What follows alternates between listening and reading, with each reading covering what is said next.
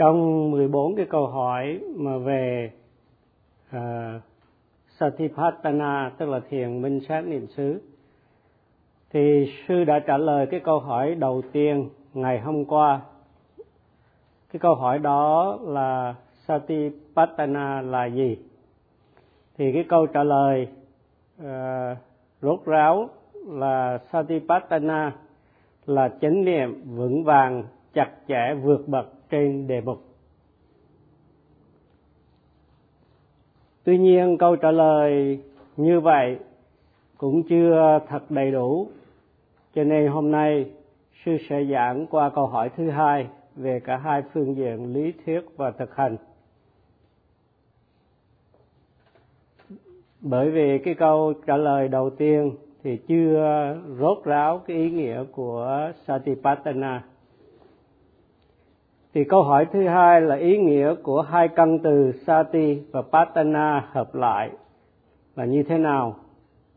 Thì có cái hợp từ upatana thì gồm có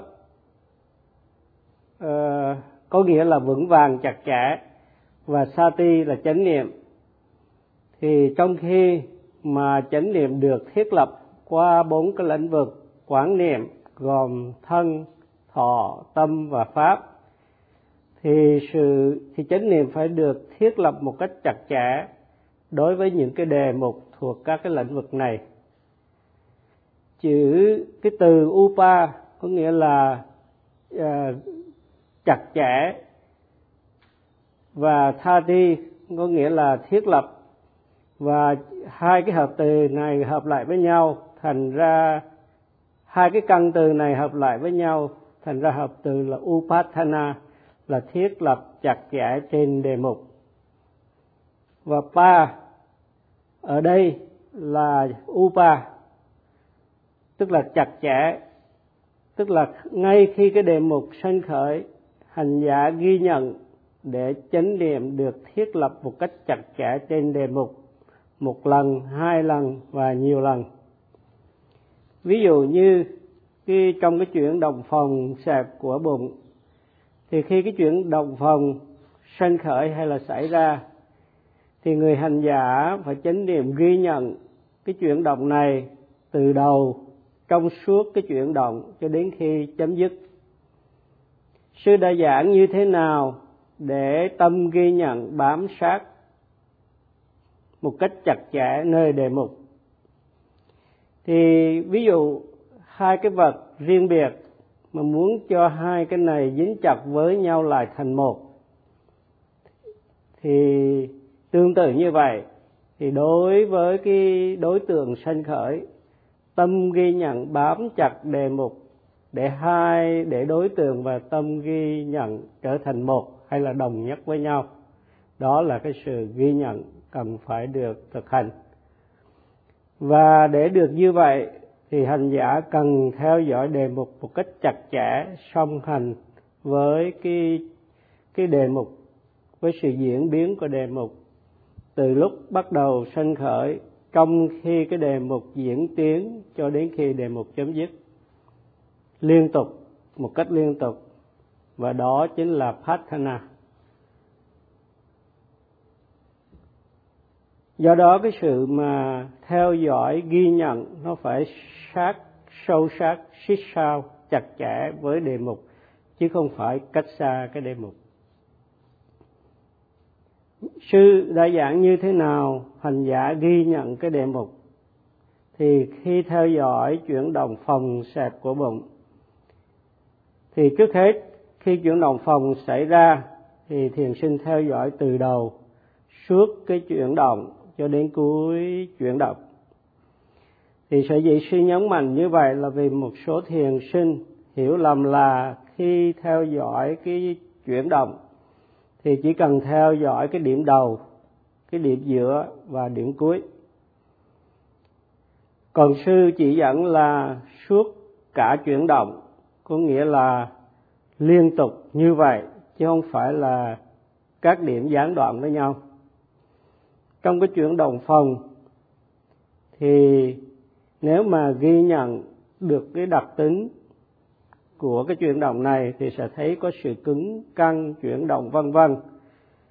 Và thiền sinh để được như vậy cần ghi nhận một cách, đề mục một cách chặt chẽ để chánh niệm được thiết lập vững vàng trên cái chuyển động phòng, thì mới thấy rõ được các cái đặc tính đó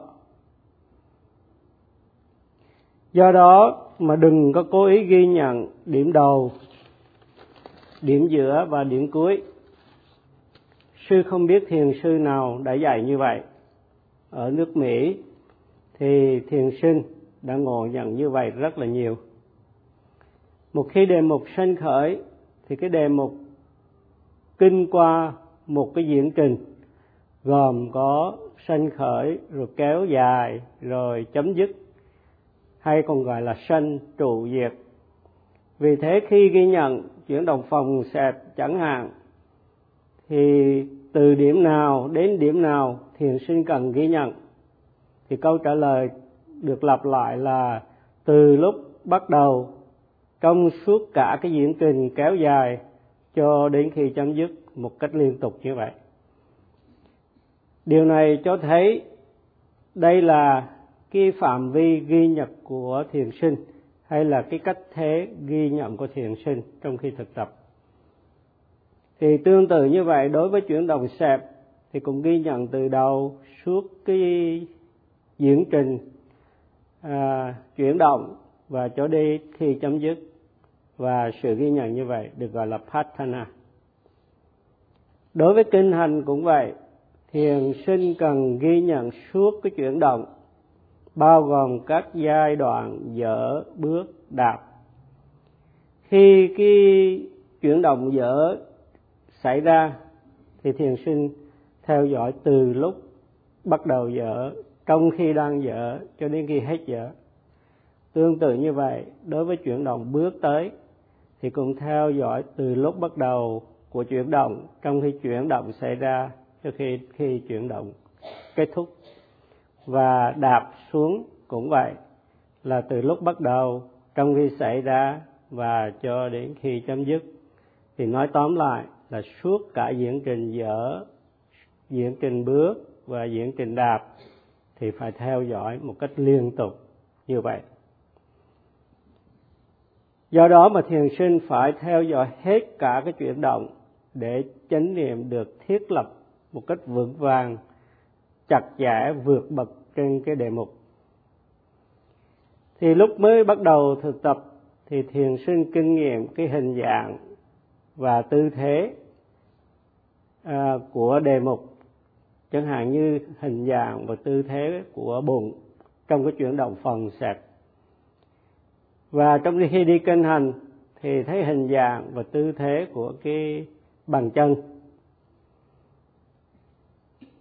Thì lúc đầu thực tập thì chưa thấy được cái đặc tính, nhưng chỉ thấy hình dạng và tư thế mà thôi.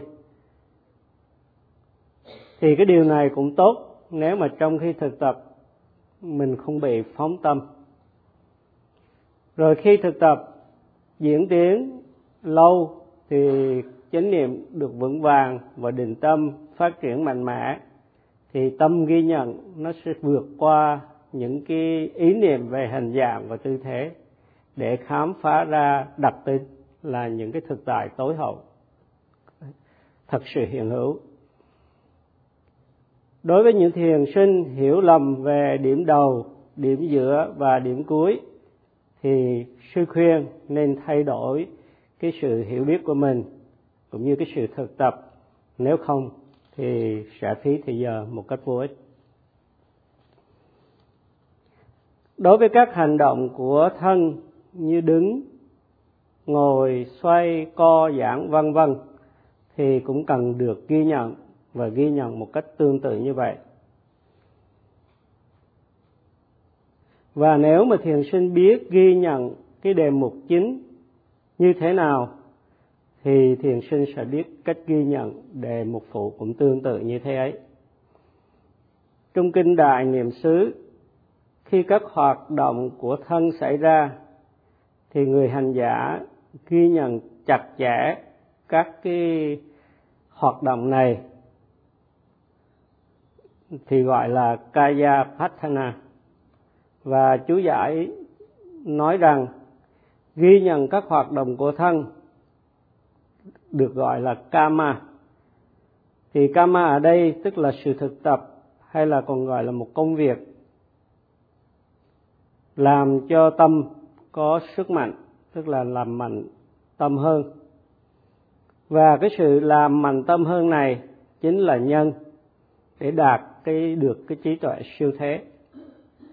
Và trong cái pháp hành giới định huệ thì cần có các cái trạng thái tâm, như là ngũ căn, thất giác chi và bốn cái sự thật cao thượng thì mới ờ, thì mới đạt được cái sự chứng ngộ.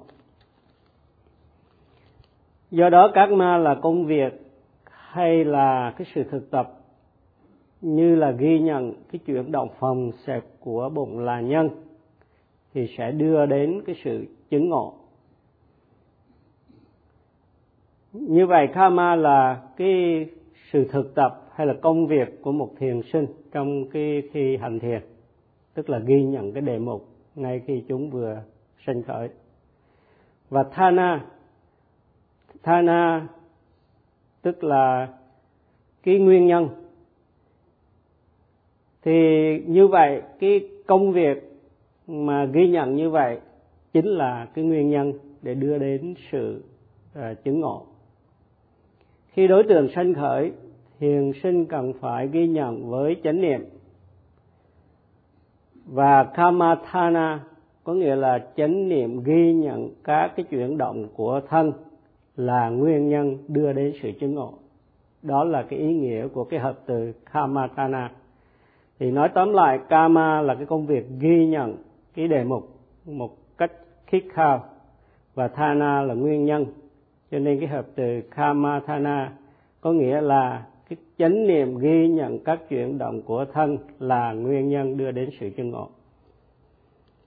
Khi ghi nhận chặt chẽ đề mục, thì lúc ban đầu à, các thiền sinh được dạy là nên niệm thầm. Niệm thầm có nghĩa là không nói ra thành tiếng, nhưng là niệm thành một cách, niệm một cách thầm lặng trong tâm mà thôi.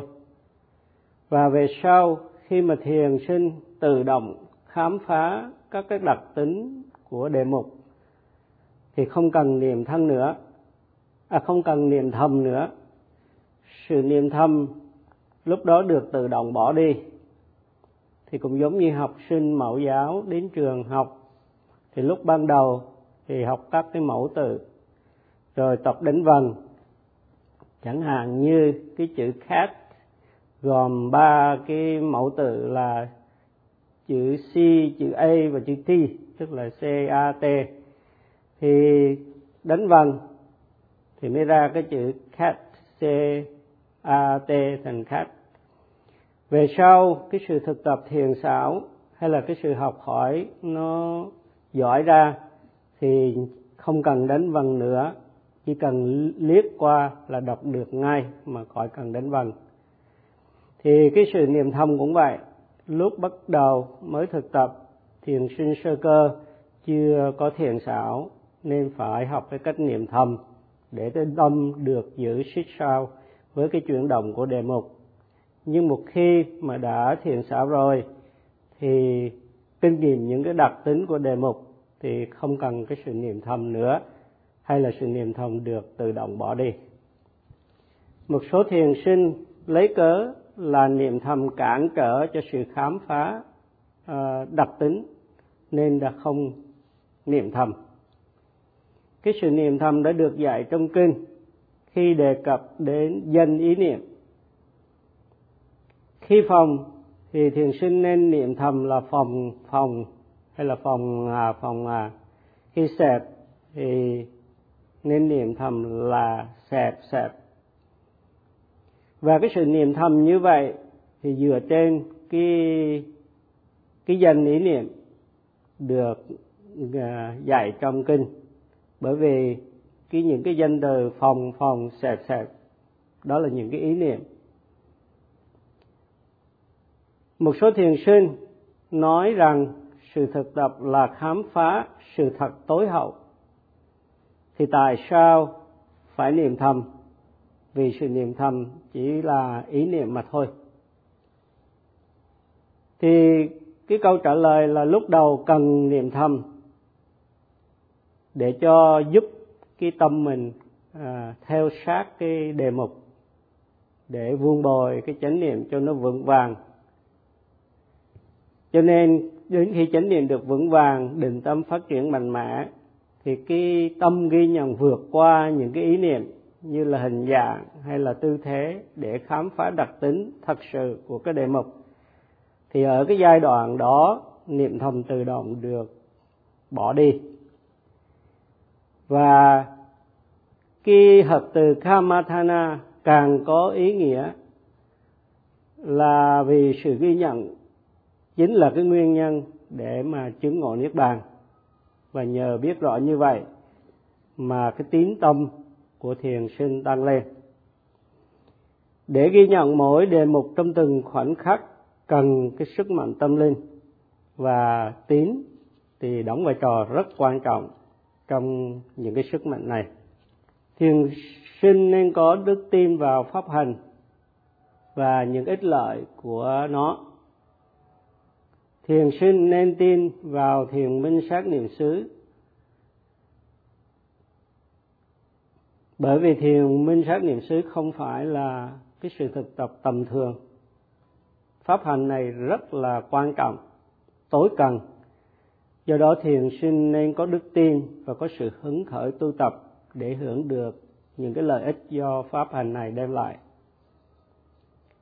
Phiền não thì gồm có tham, rất có nhiều thứ, nhưng mà tóm lại thì là gồm có tham, sân và si và nó có hai mức độ, là mức độ tầm thường và mức độ thái quá.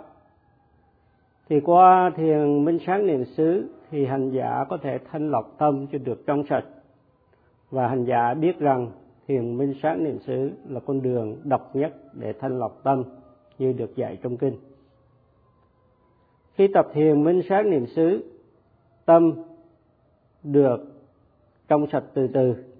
Và cuối cùng thì hoàn toàn trong sạch và lúc đó thì cái vị hành giả trở thành bậc thánh a la hán tất cả các vị phật, các vị a la hán trong đều đi qua cái con đường này. Do đó thiền sinh đi trên con đường này thì đều có thể trở thành những cái vị a la hán và cái bậc thánh a la hán thì trước đó phải là đạt được cái bậc thánh anaham. Và muốn trở thành bậc thánh anaham thì trước đó phải chứng đắc ờ, đạo quả tư, tư đà hàm. Và cái bậc thánh tư đà hàm trước đó phải chứng đắc đạo quả tu đà hoàng. Điều này có nghĩa là cái thánh quả tu đà hường là cái căn bản để đạt được những cái thánh quả cao hơn do đó mà mục đích của người thiền sinh khi phát tâm thực hành thiền minh sát niệm xứ là phải đạt được cho thánh quả tu đà hoàn. Ngày nay thiền sinh có cơ hội học thiền minh sát niệm xứ từ thiền sư, nên cố gắng theo sát một cách chặt chẽ những cái sự hướng dẫn để thực tập cho nó đúng đắn và có hiệu quả được như vậy, sự bảo đảm của quý vị là quý vị sẽ chứng đắc đạo quả tu đà hoàng đức phật dạy lợi ích của sự thực tập thiền minh sáng niệm xứ để cho cái hành giả phát triển đức tin vào cái pháp hành. Hầu có cái sự hứng khởi thực tập. Đức phật dạy cái một trong những cái phật dạy, hai trong bảy cái lợi ích là người hành giả sẽ vượt khỏi sự sầu não.